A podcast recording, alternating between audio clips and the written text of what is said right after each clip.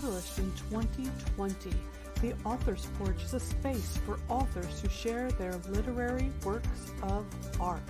Founded by CJ Ives Lopez, the Author's Porch puts authors first and becomes a premier destination for all at every level in their careers.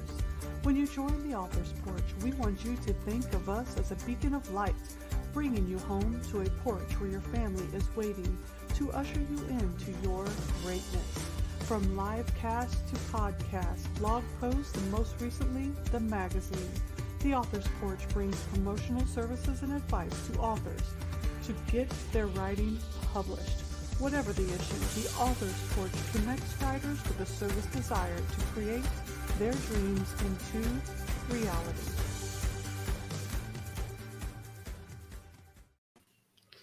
Hey, everybody, welcome to the Author's Porch for our second time today. I am super excited to welcome Dr. Harry, Hari D. Sharma to the Author's Porch. How are you doing, Dr. Sharma? I'm doing fine, thank you. How are you doing?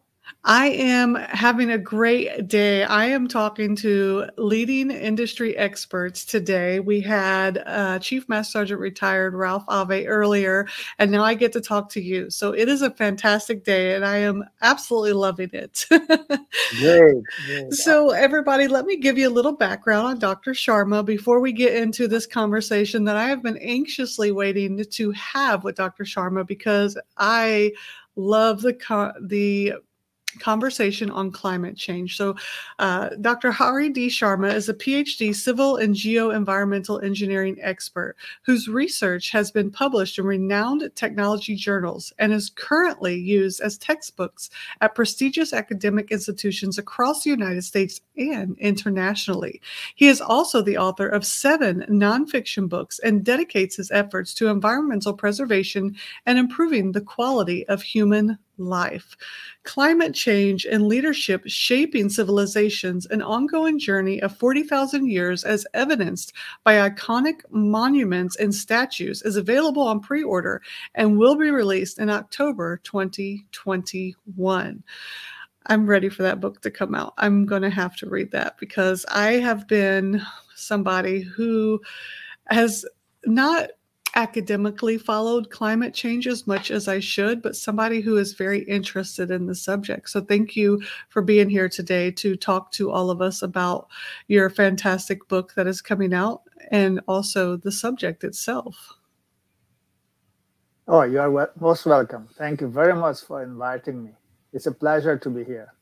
Yeah. So, has this, so obviously, this is a passion of yours since you have wrote textbooks for prestigious universities and you have wrote uh, several books on the subject.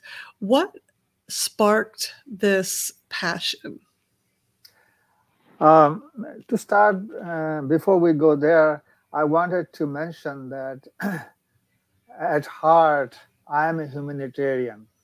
I would like to appreciate the human life. And uh, I came to this country for for postgraduate work, and then after that, I have been given a chance by the people of this country to practice and learn more. So I'm very thankful to this country, its people, and being a humanitarian, I like to give back to what I received from this great country. And the best way I thought, and you give what you know. And mm. so when I achieved all these expertise uh, in geoenvironmental engineering, which basically is protection of soil, water, and water both surface water and groundwater, and the air and how to protect it, what are the techniques to do it. Uh, so as I studied more and more about it, practiced more about it, uh, I felt I need to spread the awareness about uh, health and environment, environmental protection. And currently it's a climate change, which is going to have that big impact on it. So that's the starting point. But the question many times people ask me, as you uh, have mentioned earlier, CJ, is the, the, the title, the main title of the book is Climate Change and Leadership Shaping Civilizations. And then subtitle is An Ongoing Journey of 40,000 Years as evidenced by iconic monuments and statues. Then the question is, what, what, what brings you about monuments and statues? You say evidence. What not? What, what about other evidences? And so to answer that question, I'll have to go back 40 years ago. 40 mm-hmm. years back, when I began traveling different parts of the world because that's my one of the passions is to travel to find firsthand about the culture civilization and the people human being. And so i thought i, I read a lot. I'm an avid reader of history culture. Um, so after that i thought i need to witness myself. I can't see all of them but whatever i can. And that took me to different parts of the world. And when I go there, I went there, I focused on the same thing humanity and human culture and human civilization. And a few years ago, when I started looking back my collection of information, collection of photos, one thing came clear to me that civilizations or history is, although in history you will say it was Julius Caesar who went all the way to England, it was Alexander the Great who conquered half the world, it was pharaohs who started all the ancient Egyptian culture on which basis uh, Greek and Roman cultures and Western cultures are based oh, we can say so many things. It was uh, it was Charles the Great who united Central Europe and and Western Europe. But is that the humanity? Is that the civilization? And all the history is written by the winners. And the winners of yesterday's winner could be today's loser. And so, mm. whatever they wrote yesterday would be contradicted many times about records of today. So I thought that's, but they still have a place there. But I thought maybe what I should do is I should look into the not only historical but scientific basis of this.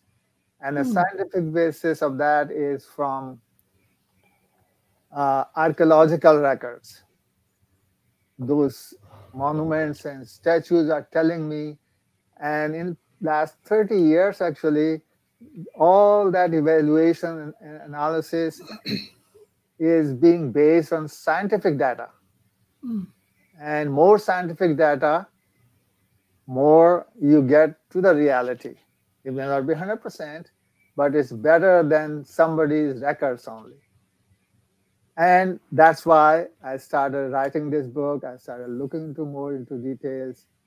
And I came to the conclusion that climate change has been making ups and downs of the civilizations.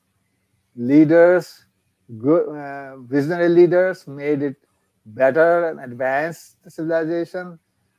Those who were not like that, the civilizations fell and so that's why they are important. And then I went 40,000 years because uh, we can talk later on why I went 40,000 years to the present day in one book. And uh, so that's that's how the background of my uh, research on the book and documentation and writing this book uh, comes from. Yeah, it's, it's very fascinating because I had some travels of my own through my military career. And when one of the monuments that I was able to see that absolutely astonished me was Stonehenge over in England. And when I was able to see Stonehenge firsthand, and it's still, I mean, you look at pictures from back in the 70s or even earlier, it looks exactly the same. It's just very well roped off now because they want to preserve their history of it. And, but then there's other locations that aren't as well preserved. Um, and I look at that and what you're talking about and how the climate has changed it, as well as humans and society as a whole, and and how we treat our our histories and stuff like that. And I think that what what you've written is very interesting because you know there's a project online right now where people are using drone footage as well as um, AI and all this technology stuff that we absolutely love, right? and and they're taking it and they're recreating some of the monuments that have been lost over in the Middle East with the destructions, uh, with war that has just destroyed a lot of these monuments, this historical stuff, and and I I sit and I think about how how sad it is that a lot of that stuff is gone because we we haven't been good stewards of our own um, earth, I guess you would say. So I want to ask you this: Have has this been a field that you were interested in your entire life, or was it something that through your studies as you went to school that you became interested in? Very good question. Um, I have, as I said, I have always been interested in human humanity and civilization. Mm.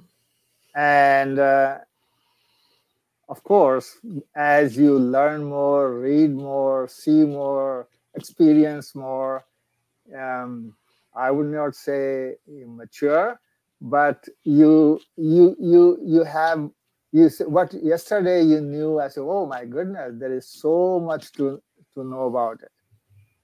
And um, you talked about drones and AIs and all these things. Um, it is. It was 1969 when I was doing my PhD. Uh, the man, man landing on the moon fascinated me so much. I, for us civil engineers, uh, building roads, bridges, pipelines, refineries, uh, and its adverse and good impact on humanity. I just was so different than uh, a, man landing on the moon, and I was I was amazed to see how uh, one what, what what was said one one step one small step is a giant step for humanity or humankind something like that. Mm-hmm.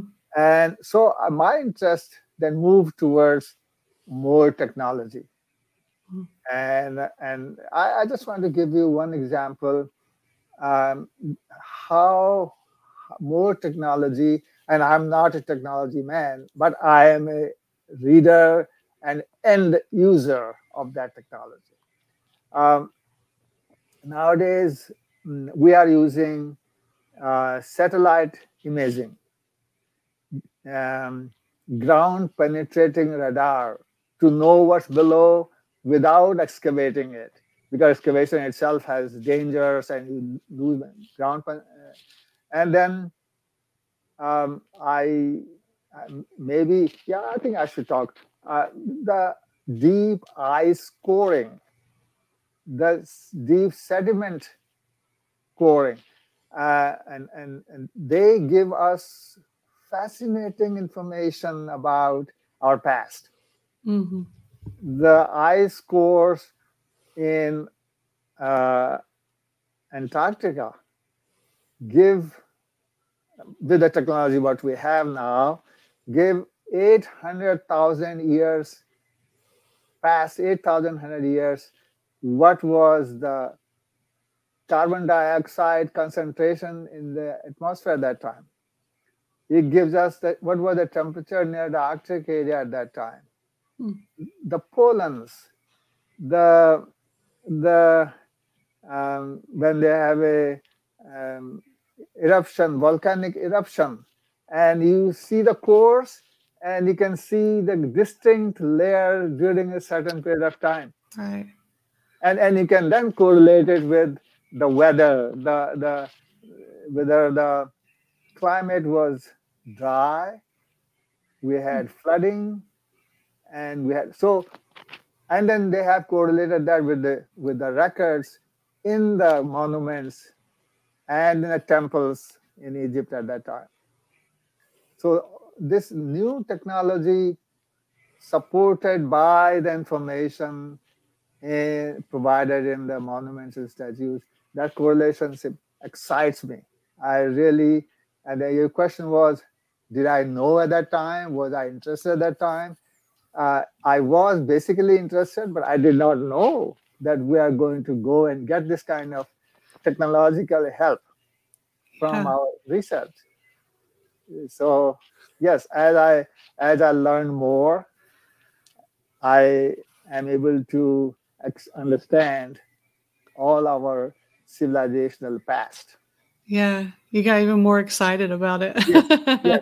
you know, I read an article about um, the permafrost over in Antarctica and the fear of some of that um, with climate change, it thawing out, and some diseases and other things that could possibly be brought about because of it being inside the permafrost and it being obviously extinguished, or for lack of better words, it, those going away because of it being frozen in the permafrost.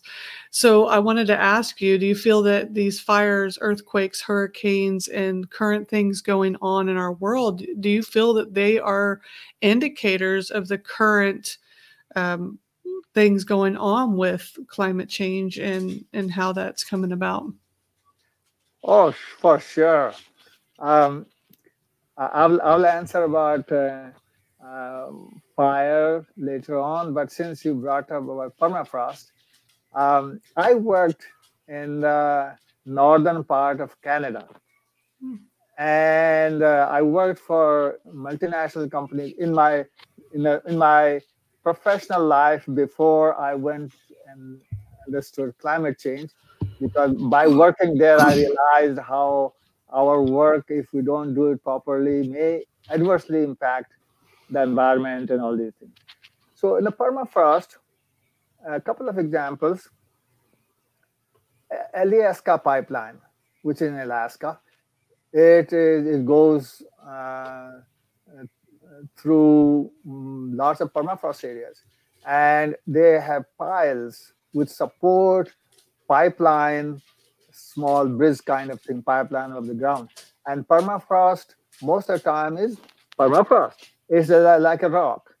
And maybe in some places, top three, four, five, maybe up to 10 feet, uh, freezes and, uh, and thaws in summer. But below that, it just stays like that. So the piles are supported on them.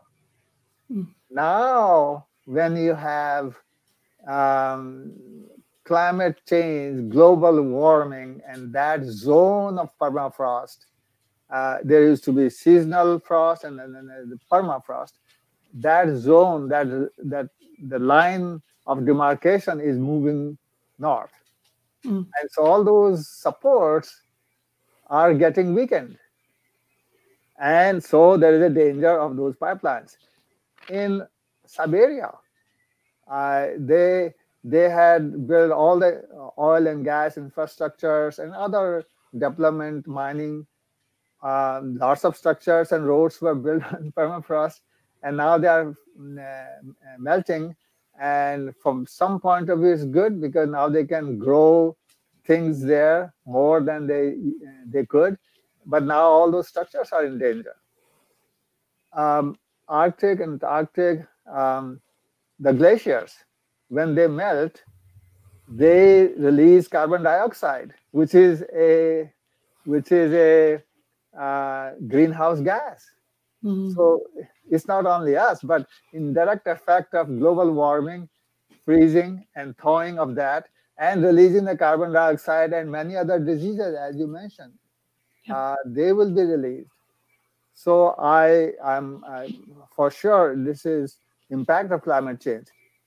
Forest fires is also if you look at the uh, now it's a man-made issue also but uh, but the ground temperature is increasing.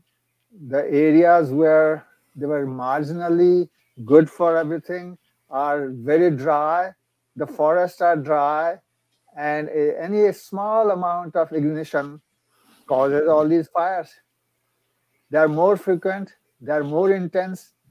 Uh, if you look at the, uh, some people could say we do not know what happened about a uh, thousand years ago, but we do know for last two, three hundred years. We yeah. have pretty good records, and and I I'm I'm uh, very sure that I'm convinced that climate change is the main factor in creating floods, Midwest, Europe, the the the the intense storms, uh, and in the in the northwest and in California, you yeah. have so many fires, so many fire wildfires.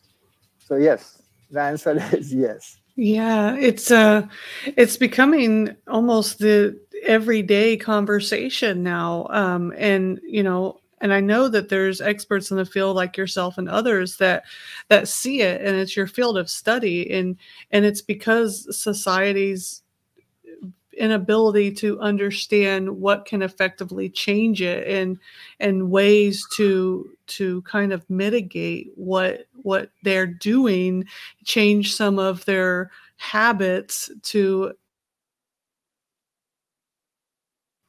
to help. I was reading up a little bit on on your background and some of the things that you've done within your career and I did read that you worked in solid waste containment facilities and designed landfills landfills. Sorry. So, how do you feel? And, and when I read that, I was like, you know, every day I drive down the street. Well, I don't drive every day because I stay in the house mostly now. But when I when I drive down the street, and even growing up, um, you would see people just throw stuff out the window. You see trash everywhere, and I know, you know, there's always the conversation about these the landfills and trash everywhere and the ocean. So, how do you feel that making these containment areas and having proper landfills uh, can help us affect climate change in a good way, kind of make the world more cohesive, I guess you would say. Yeah, yeah. that's that's a that's a question which uh, we all see. So, you know, the climate change uh, indirectly we can see but the landfill and the waste we see a lot more. Um, in uh, I guess it was early 80s when the, the ship went. Uh, uh, I don't remember the details where it go, but they were dumping the waste, uh, the, the, the, the, the landfill waste in the ocean, and then it, it then it uh, came back on the on the shores syringes and all these things and the, the people on the beach they were you know they were uh, experiencing that kind of thing. So you can take your waste throw all the way away in the ocean but it's going to come back. And it, so that's how the uh, late 70s mid 80s the awareness about uh, containing the waste. Uh, earlier, they used to call it dump. So mm. we go and throw in the dump. But then that will come back in our um, towns and our cities and our roads. So I strongly feel that we have to have, and I think there are regulations now that we have to have well designed landfills and well designed means the old ones they have to be closed because you cannot do anything with them other than you properly manage it and close it. And no more dumping there.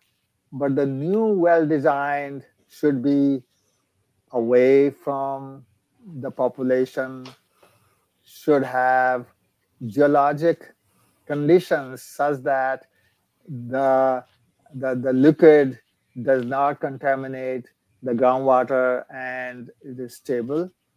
And then also you place a liner, uh, mm-hmm. which they, in, in common term, we can call it a plastic liner, but it has to be specific high density polyethylene, mm. which when properly placed, and then then you place with a with an engineered way to put the waste in there, take out certain hazardous waste away from it, uh, recycle the material which doesn't have to go to a landfill, which can be taken out and stored separately. Uh, so that kind of engineering design is required and is being done now. Uh, and so that works pretty good. I I can talk a lot about uh, landfill design and landfill issues, but I guess this is not the time to do it. But there are different techniques. You can place the waste and then you can close it, or you can, with a control way, you can biodegrade it and then take the liquid and, and treat it. Uh, yeah. So, so that's and as it, it is doing, being done. The the key issue is CJ, what your your your, your program is spreads awareness about different issues. Uh, I my goal is to spread the awareness about what I know, yeah. and that is uh, contaminants should be controlled, landfill being one of them, and uh, and many other environmental issues. So awareness spreading will work, and and I have seen that in last 30, 40 years, 50 years. I have seen as we we we talked about it we spread the awareness there will be always naysayers but majority vast majority will abide by these engineered techniques because their whole their personal life their health is going to be impacted mm-hmm. yeah so that's what yeah what um so your book that's coming out next month what was the process to write this book and how long did it take you? Like when I say process, um, yeah, what was your process? I, I mean, I don't know how to break that down. Sorry. No, I lost my, my brain just kind of went off in the squirrel moment. And I was like, wait a minute, come back over here, back on the show. that that makes us human. we are not artificial intelligence or computers. Even even they also they lock up every once in yeah, a while right? yeah, yeah. so the almighty made us better than them and gives us back what we we are missing. It comes back. Yeah. It may take a little bit while but it comes back. Right. So when when you were writing your book um, what what was your process to get all the information down in it? Did you plot it out or did you did you say, you know, I want people to understand how it's affecting um, these monuments and, and statues across the world so they can see the difference from from this year to this year or over the past 40,000 years and, and how it's affecting uh, that's a loaded question. Uh, because because uh, 40,000 years probably nobody would be interested in 40,000 years. And the reason i went there is uh, in the past um, whatever was done 40,000 years ago 5,000 years ago 2,000 years ago whatever our civilization went through if the at that time the future generation, let's say 5,000 years ago, the next generation will be 2,000 years ago. For 2,000 years ago, if they did not learn what civilization went through and what ups and downs they went through, and if 2,000 years ago they did not learn that five past 5,000 years, then they were doomed too. They were adversely impacted also. Mm-hmm. So, learning from the past is very important. People say, What's the use of uh, going back to the pa- uh, past? Past is dead. Yes, past is dead you don't dwell on it, but you learn from it. Mm. So when I uh, I will focus on this book. Different books had my different books had different processes, uh, but this book, I had a lot more information this time because um, it's available, and our empirical based means observational based science gave me more and more information. So then I decided, well, I have so much information. What do I put? So first thing I had to analyze and synthesize that information. Then I said, who I'm going to write it for is uh, who is going to be uh, the people I want to be aware of these things, spreading the awareness. And uh, so th- then, then I, uh, what we call it, uh, uh, the sieve, I screened the things which were of use for our civilization. And the rest which were which are important they are not useless but for this purpose they are not of use. And and that's what then i took the thing which are applicable for this.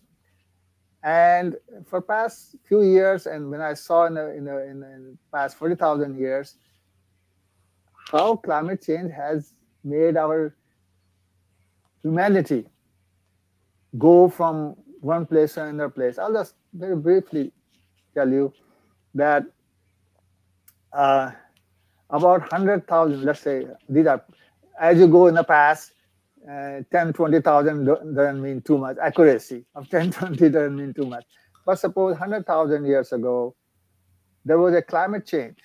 And the data, as I said, based on the coring and based on other things, 100,000 years ago, when uh, um, east part of Africa started getting drier and uh, hotter. Mm-hmm. The population, the humanity from there started moving away. And, uh, and then they moved to different parts of the world. And I show a picture in my book uh, how, how the humanity started migrating from that place to different other places just because the climate changed. Hmm. And then 40,000 years ago, the 40,000 year comes because now I have more evidences. When Neanderthals were roaming Europe, uh, 100,000, 40,000, even before, at that time, European weather was cooler and wetter. So Neanderthals' food was mammoths, big animals. And as around 40,000 years, because of the volcanic eruptions and because of other leakage from the ground and from uh, ocean, uh, the, the greenhouse gases um, made the earth warmer. So that area became drier and warmer and became more of a grassland kind of thing. Neanderthals couldn't survive that. Who could? People who are coming from south, where the environment was for grassland kind of thing. They started moving up, moving up, and they survived there. And Neanderthals, uh, there are different theories. Some of them um, uh, were um, became a part of modern human, but 95% of the population uh, of Neanderthals was finished, was uh, extinct. Yeah. And, and, and we, modern humans, took over again the climate change. Mm. And, uh, and then, um, then other future things. And so we have to learn that anytime climate change happens, if it happens from natural causes, then that's one way. Natural causes we cannot control it. But we do because natural causes after four five six years the reasons for that problem goes away it dissipates. So the leadership is important. The leadership properly stored food planned for the people, then they say this shall pass too, and it did pass. But if the leadership was not uh, wise enough, far-sighted, then that four, five, six, or even ten years were devastating for humanity, devastating for that civilization. And that kind of record and knowledge, I thought, should be passed on. And so that happened 40,000 years ago. That happened before that too. And has been happening of, so often.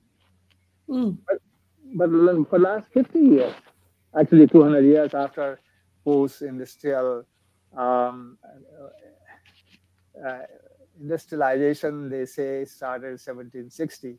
Uh, of course, that's a date they gave. It didn't happen overnight. It took it took time. So most of the industrialization's effect were in mid 1800s, mm-hmm. and later on, when electricity generation became important, your steel production became important for our, our, our civilization's progress. Yeah. When uh, uh, emission from the cars became, and so now it is not a natural cause. It is we humans are creating the problem. Yeah. And, right. And so in the past, if we went through this, we had those kind of problems. Now we are we are more knowledgeable. We are better communicators. We have everything better than in the past. So it comes up to us, incumbent to us to make everybody aware of it so that we keep on progressing. We cannot stop progressing. So we keep on progressing with the right kind of technology and also avoid this climate change or get solutions to climate change.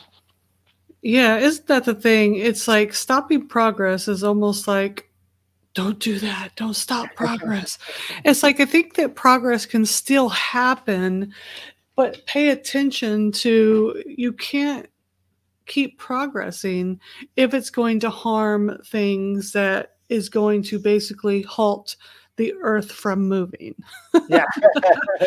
like have pro don't don't do progress just for the sake of progress. Do effective progress. Yes yeah so you know this is such fascinating uh, such a fascinating topic and i think that more you know I, I, tell everybody that i'm a humanist at my core. I believe in the i believe in the human spirit. I believe in furthering humanity as a whole. I mean i won't say that i am perfect uh, you know i make my mistakes. I you know use things that i you know paper plates versus a ceramic plate at times certain things that i could do better as well but i believe in advancing humanity because over making money advancing humanity over oh well this is mine mine mine you can't have it type of mentality but I think that there there's definitely room for improvement in everybody's life in order to advance humanity as a whole. But if you could give one piece of advice to just the average viewer sitting in their house that they could one small little piece of change that they could do that could make a small effective change uh, for climate change or global warming something that they could do that wouldn't because most people won't do it because it puts them out too much. We all know that. Most people won't recycle because they don't want to have to have two trash cans. Unfortunately the, that's humans and that's that's mostly a lot of you know people and how they go. But what would be one thing that you would tell people you know if you do this small thing that's a small drop in the water. And when you have a small drop in the water we all know that that ripple effect can sometimes make a tsunami. What would be that one small thing that you would think could help the average person? Um, small thing the definition of small thing may vary from people to people. So I would give a, a few small things. For some, it may be small. From others, it may be too much. They don't want to do it, or or they cannot because of their means. Mm-hmm. Uh, so I would give you a few which will be, uh, which I consider small. Um, one, as you said, um, try to minimize the waste because in the end, it's going to go to landfill. And landfills, if they keep on filling fast, since population is increasing, you know, increased population is one of the other problems which has created climate change. Um, so if you don't want landfills uh, moving towards your uh, your house, your household, your your then you have to minimize the waste production. So waste production doesn't mean stop eating. You you do it, but you you separate. In our area, we get a small separate uh, can where you put your biodegradable material. Actually, that should be the only thing we should go to landfills. Everything else can be used one or the other way. And so that's one thing. Mm-hmm. Second, uh, so, uh, so that way, what will happen is less biodegradable material go to landfill, less methane will be uh, generated and methane is one of the gases which causes climate change also. Mm-hmm. I would also say that should um, should um, encourage our leaders to provide us directions and facilities so that we have green gases, uh, green uh, energy uh, solar energy. We should encourage that because that's a free energy. And as um, our governments put more money in the research, we can have a better, better sol- solar panel, more efficient solar panel. Try to go. So, you know, we can encourage our politicians, our local leaders to give us incentive, and they should, of course, they should put their own example by yeah. having by having electricity generated green energy. Try to take the mass transit if possible. That way you have fewer uh, emission of uh, carbon uh, monoxide and all the carbon uh, gases. these are the things I would uh, I would suggest. If possible, if you are a local area you are going use bicycle or walk it's good for your health too so so these are the small things and and have a uh, your leaders to encourage you uh, to, to to provide energy because you need energy you cannot stop energy but there are technologies nowadays there are available technologies mm-hmm. So this is what I would. Uh, you know, and, and I think most of it is a mind mindset shift, right? It's a paradigm change because I we lived in Germany for three years, and we lived out on the economy, and the the government it's you you it's mandatory that you recycle. You don't have a choice. And they only pick up your trash once a month. So you have to store your trash in your garage or in a shed for a month and it has to be separated or they will not pick up your trash. So I think that it should be mandatory. Recycling should be mandatory. I know here in our town, you can recycle all you want, but it's the same trash truck that picks up the recycling that picks up the trash. So it doesn't matter. Yeah. It's all going in the same place. so it's really fruit, you know, frivolous. And then I know for like my Christmas lights, my Christmas lights that go outside my house are all solar lights. I don't use anything but solar lights outside of my house. That's a small little thing that I do instead of using plug-in lights. So I mean, I know it's it's a little, you know, people are like, "Well, that doesn't make a big difference." Well, it does because it's less energy that I'm using inside my house. I mean, it, I think it's a mindset thing that people need to to get into. That you could make small, effective changes. You just have to you just have to think a little bit more about it. Instead of buying bottled water for my house, I bought a refrigerator that has a filter in it that produces water. And if I'm going to have to go outside the house that I need water, I have a reusable jug that I take. Just little things like that that that will help people. Um, so I think your advice is is wonderful. That you know you can make small changes in your lifestyle if you're willing to. Where can people reach you, Dr. Sharma, if they want to reach out to to talk to you more about what you do, as well as grab a copy of your book?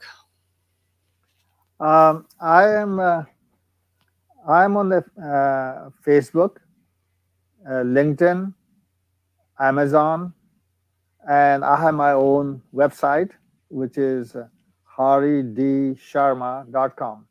H A R I D, like David, S-H-A-R-M-A dot com. So they can reach me there, and Amazon is probably the best place where nowadays we all buy stuff. Uh, so, so yeah, you can be reached there, and um, I will be happy if you send me the emails in my website and any questions. Um, um, I, I always think that we always say that we have a right of this and this and this, but we also have a duty. Right and duty should be put together. So if I say that I would give you all this, I would give you for sure. That's my duty. Yes. And uh, any information you need, whatever I can, as I say, I'm not know all. I I'm a human being. I have limitations, but I'll be happy to do an answer. And uh, and anytime you want this kind of uh, conversation through different uh, electronic media, I would be happy to do it. Yeah. So please contact me. And yeah, and we're going to also include all of your your sites here in the comment section of the show as well as in the show notes when we move the audio over to podcast so people will be able to contact you. If anyone wants to reach out to Dr. Sharma, I've had a fantastic time having the conversation. And, and then when we did a technical um, test last night. We had a wonderful conversation. I could talk for hours about this subject as well as just the the extreme knowledge that you have in this field. Uh, civil engineering. We talked a little bit about that last night. um, I mean, you you have a wealth of knowledge, and I think that people need to capitalize on that because we're not talking to our experts. We're making decisions based off of just doing searches on an internet, which isn't a bad thing because sometimes we get directed to our experts. But the thing is, we need to to lean on our experts and the information that they have because of the wealth of knowledge that they've spent the years in researching and living in their field. So we need to reach out to them. Dr. Sharma, before we end today, do you have any last words that you would like to share with your audience as well as any of the viewers that are going to watch this? Um, actually, it has been a very interesting conversation, and I really am an honor to be invited for this, and I really thank you very much. Um, the, the thing I would, I always uh, say that to, to actually I say that to my family most of the time, is never stop learning. Learning is a lifelong mission and should be a lifelong mission of us all. Uh, and uh, and the other thing is share whatever you have learned. Uh, not that you will always be right. If you share with other people many times, when you talk to different people, you learn more from them. So learn by your in, initiatives, learn from talking to others, enrich yourself and uh, and and the and the last thing is set your personal example for example if i say i'm going to um, give some help to needy person I, I, can say it but do i do it mm. and so that personal example uh, goes a long way. You can write books, but if you don't follow it, nobody will, uh, you won't have any credibility. So learn, communicate, and set examples. That's what I try to do. I may not be perfect, but I try to do. Amen. I love that. I think that's a perfect way to end the show. Be a lifelong lear- lifelong learner. I had a great chief of mine in the Air Force tell me that you're only as smart as the people around you. So make sure that you share the knowledge at every corner that you go. Thank you, Dr. Sharma, for being on the show today. It has been an honor learning from you and sharing your lifelong work with everybody around us. And I can't wait for your book to come out because I'm quite interested in learning about these monuments over the past 40 years and how mm-hmm. everything has changed and all the stuff that's going to be in this book is going to be a fantastic read for anybody in the field as well as all of the people who like me like to learn just all kinds of different things because there's so much in this world to learn from. So, guys, don't forget to join us here on the porch to find your next great read your new favorite author and listen to the best advice in the industry. We have issue number two of the Author's Porch magazine coming to you on Amazon October the 5th.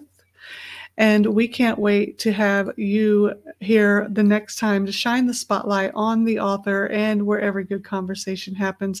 Dr. Sharma, thank you so much again. And we will see all of you next time here on the porch. Bye, everybody. Bye. Thank Bye. you very much. I enjoyed it. Thank you. Bye bye. Bye bye.